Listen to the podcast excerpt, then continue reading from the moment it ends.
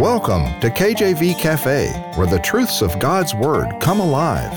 Grab a hot cup of coffee or tea and spend some time learning about our Savior and Lord, Jesus Christ. Listen now to Pastor Clark Covington of Heartland Community Baptist Church as he explores great insights from the Word of God. Glory to God. Welcome to the program. Welcome to the cafe. Pastor Clark Covington here with another episode of KJV Cafe. Hopefully, you're doing good.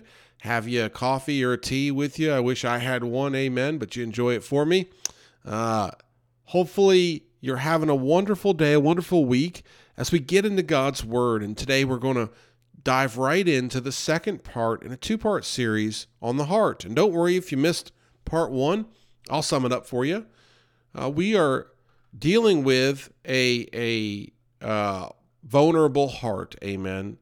We have a vulnerable heart, a tender heart, and the Lord advises us to keep our heart, to protect it, to think about it, to uh, ensure nothing bad is happening within our heart. Proverbs 4:23 Keep thy heart with all diligence, for out of it are the issues of life. Proverbs 4:23 Keep thy heart with all diligence, for out of it are the issues of life. So here the writer of Proverbs Solomon's telling us to keep our hearts with all diligence and and you know, diligence in itself means careful and persistent work. I always think of conscientious or uh, detail oriented. Uh, a diligent person is someone that's really crossing the T's and dotting the I's. And we're told with all diligence, keep thy heart with all diligence. So, even more than just a little diligence, all diligence, we should keep our heart, for out of it are the issues of life. And we talked about last episode the climate that, that we're trying to keep our heart in. I think that is what this proverb um, is related to. If, if I imagine as a young person, as it mentions, listen to the listen, you know, son, listen to your father, and so on and so forth in a tumultuous world, in a sinful, fallen world, in a world where they are going to face opposition and temptation and peer influence and all the things that even adults face. I believe that is the context of this proverb. This proverb is not written for people in heaven because once you're in heaven, you won't need to keep your heart because you will have uh, a pure heart because sin cannot enter into heaven. So there'll be no problem there. Okay. But this is here for earth. This is for today. Amen. And so we talked about the world last episode and how we're tossed and turned. And when I was a little boy, my dad would drive in a uh, like kind of like a sports car. It was a Saab. I mean, it looked like it was a hatchback, and it didn't really look like a sports car, but it was a manual transmission. And he'd run through those gears, and he'd take a tight turn, a tight turn, and we'd be in the back seat. I said, "Dad, we're tossed like salad back here." You know, just you know, we loved it as little boys. Uh, but truly, that is kind of how the world is. Or how about this? The tumble dry. Imagine you're in a in a dryer and it's on the tumble uh, feature there, and you're boom, boom, boom, as you go through life. You know, uh, a bill to pay, boom, uh, an unexpected medical issue, boom, uh, stress at work, boom, a problem with a family member, boom, and on and on and on. Is that not how we are living this life? Amen. It is challenging, and in that context I believe Solomon's advising us here in Proverbs 4:23 to keep our heart with all diligence, for out of it are the issues of life. And in a minute, we're going to get to what the issues of life are. Uh, but just to, to, to touch on a little bit more, that our heart is vulnerable and tender. You know, of course, the writer here, as in much of scripture, is not referencing the organ, the heart, but to reference the deepest part of you, right? And it can go either way. It can go either way. It can the heart can be awful or it can be wonderful. It can lead you to ruin or it can lead you to salvation. And I'll give you two verses here. Jeremiah 17, 9. The heart is deceitful above all things and desperately wicked. Who can know it? Jeremiah 17, 9. I always think of that uh, when I get a good idea and because I'm an idea person, I'm constantly getting ideas. The Lord made me to have an idea every single day. I thought of this: if I ever wrote a biography, and I won't, I promise, I won't write a biography. If I, it would be a short biography too. Amen. I haven't done uh, anything that notable, but if I wrote a biography, it would the title would be "I Have an Idea" because I always have ideas, and a lot of times I got to run them through the Jeremiah 17:9 filter. The heart is deceitful above all things. So wait a minute, is my heart tricking me here? Uh, because it's the latter part of this verse, desperately wicked, who can know it, right? And so we've talked about last episode that the devil isn't the uh, isn't the one that has a good idea for you. The devil's the one that wants to get you off track. The devil is the father of all lies. The devil devil is the author of confusion. So there's nothing more great than a, a a real big lie the devil can do to get you off track. That would be the greatest thing for him to do. He's very subtle, and if you would like a to go to instant replay, so to speak, go ahead and open the book of Genesis. Look at Adam and Eve. They're beguiled by the serpent. They're set in a awful situation after eating that forbidden fruit. They're tricked by the devil. Sin enters the world. Death enters the world. The Bible says the wages of sin is death. Amen. So the payment for Adam and Eve's sin was death. The payment for the sin of this world today is death. Amen. And that's why we need to be born again unto new life in Christ Jesus alone. And so the heart can lead you down a bad track. But here the heart also is a very big part of salvation. Romans 10 9, that if thou shalt confess with thy mouth the Lord Jesus, and shalt believe in thine heart that God hath raised him from the dead, thou shalt be saved. And I love Romans 10 9 because it's dealing with uh, the deepest part of us. And so people often will say, "Oh yeah, I'm a Christian," or "Oh yeah, I went and you know I jumped in a baptismal pool in the parking lot one time. Yeah, I'm a believer, right?" But is it in their heart? In their heart, did they realize they're a sinner? And did they understand what Christ did for them on the cross, dying for their sins so that they could be saved? Do they see that picture of needing a Savior? And then understanding that it was Christ's finished work on the cross that saved them, that without the shedding of blood, there's no remission of sin, that it's the perfect atonement, the substitutionary death that Christ offered on the cross, obediently willingly, God Himself in the in human form, dying for mankind and being risen again on the third day. And when you believe in your heart, then you confess it with your mouth. So we see the heart can be for good and the heart can help with salvation, and be a big part of it. And what we need to think about now is in the storms of life, is our heart protected, right? In the storms of life, is our heart protected? James 1 3, I love this verse, and there's several verses here like this in the Bible, but James 1 3 says it so succinctly knowing this, that the trying of your faith worketh patience. The trying of your faith worketh patience. And so, as I mentioned, we don't live in a vacuum, we don't live in a bubble.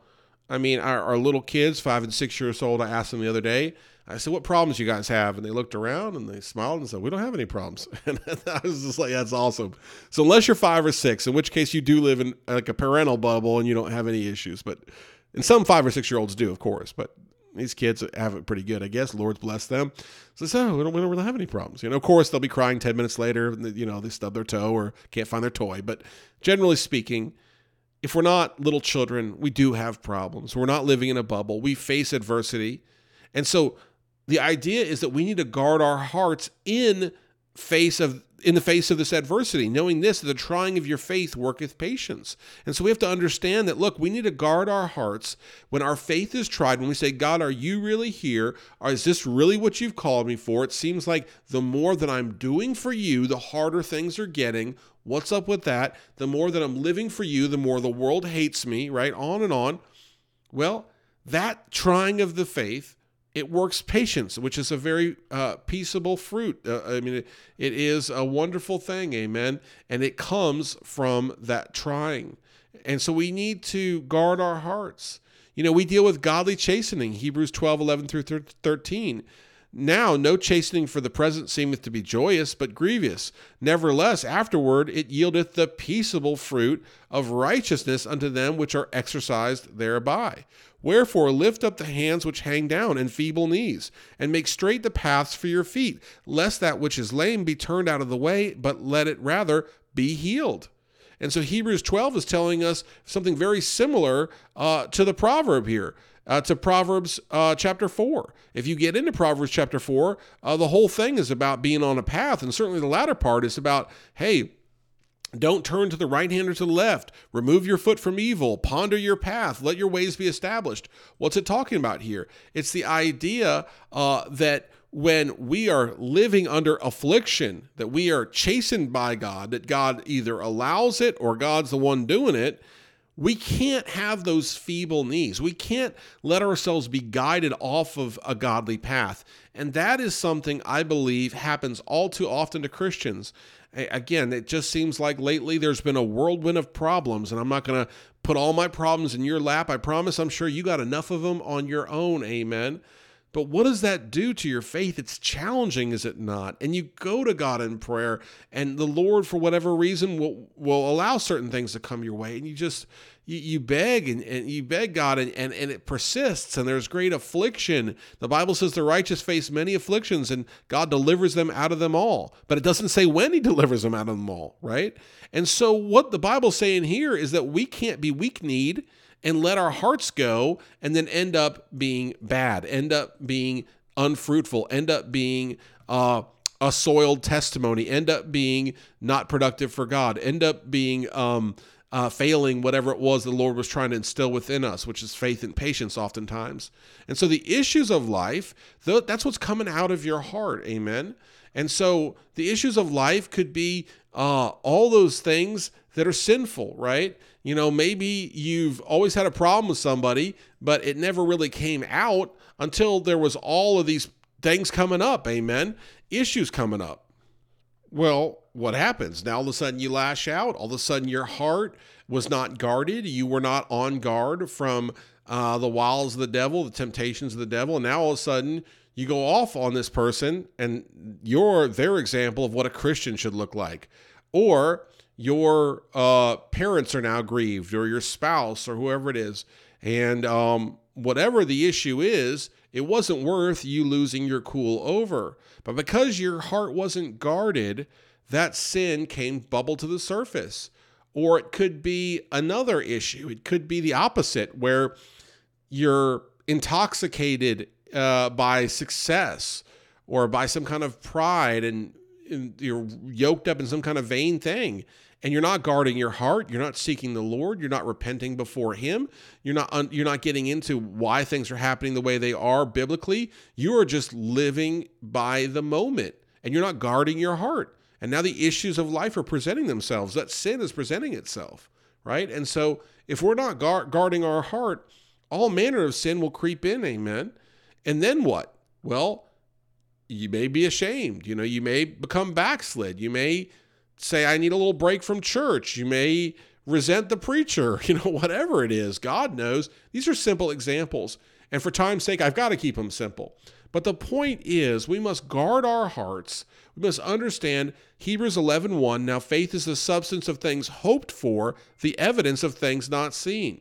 Okay? So faith is the substance of things hoped for, the evidence of things not seen. We cannot see God here on earth. We'll see him one day in heaven. Amen. We can't see him here on earth, but we can trust His word and we can guard our hearts and we can be diligent in guarding our hearts and we can understand that the issues of life come out of our heart and that with that guarded heart and with that biblical foundation we can then serve god wholeheartedly. We can serve him with uh, a, a fervent spirit. We can have a heart for the things of the Lord. And ministries can be born out of a soft and tender heart for God. And, and love for our brethren can be born out of a soft and tender heart for God. And maturity uh, and, and long suffering and patience in these things will be born out of a soft heart for God. But we have to guard that heart so it doesn't go the other direction. And most importantly, trust God. We have to continue to seek Him. This is not done on our own, but by the working of the Holy Spirit. And we don't want to grieve the Holy Spirit. So we want to stay in His Word. We want to stay close to God. We want to stay on fire for God by being around the things of God. Saturating our life in the things and ways of God will make this so much easier and make it accomplishable. I thank you so much for listening. I appreciate you listening to these messages. Tune in next time. Take care. God bless and amen. Thanks for visiting the cafe today. Our goal is to inspire you with the truth and depth of God's Word in a straightforward manner. Do you know Jesus? You can today. Visit kjvcafe.com to learn more about God's great plan of salvation for all of mankind. Until next time, remember as Matthew chapter 6 verse 33 puts it, seek ye first the kingdom of God and his righteousness.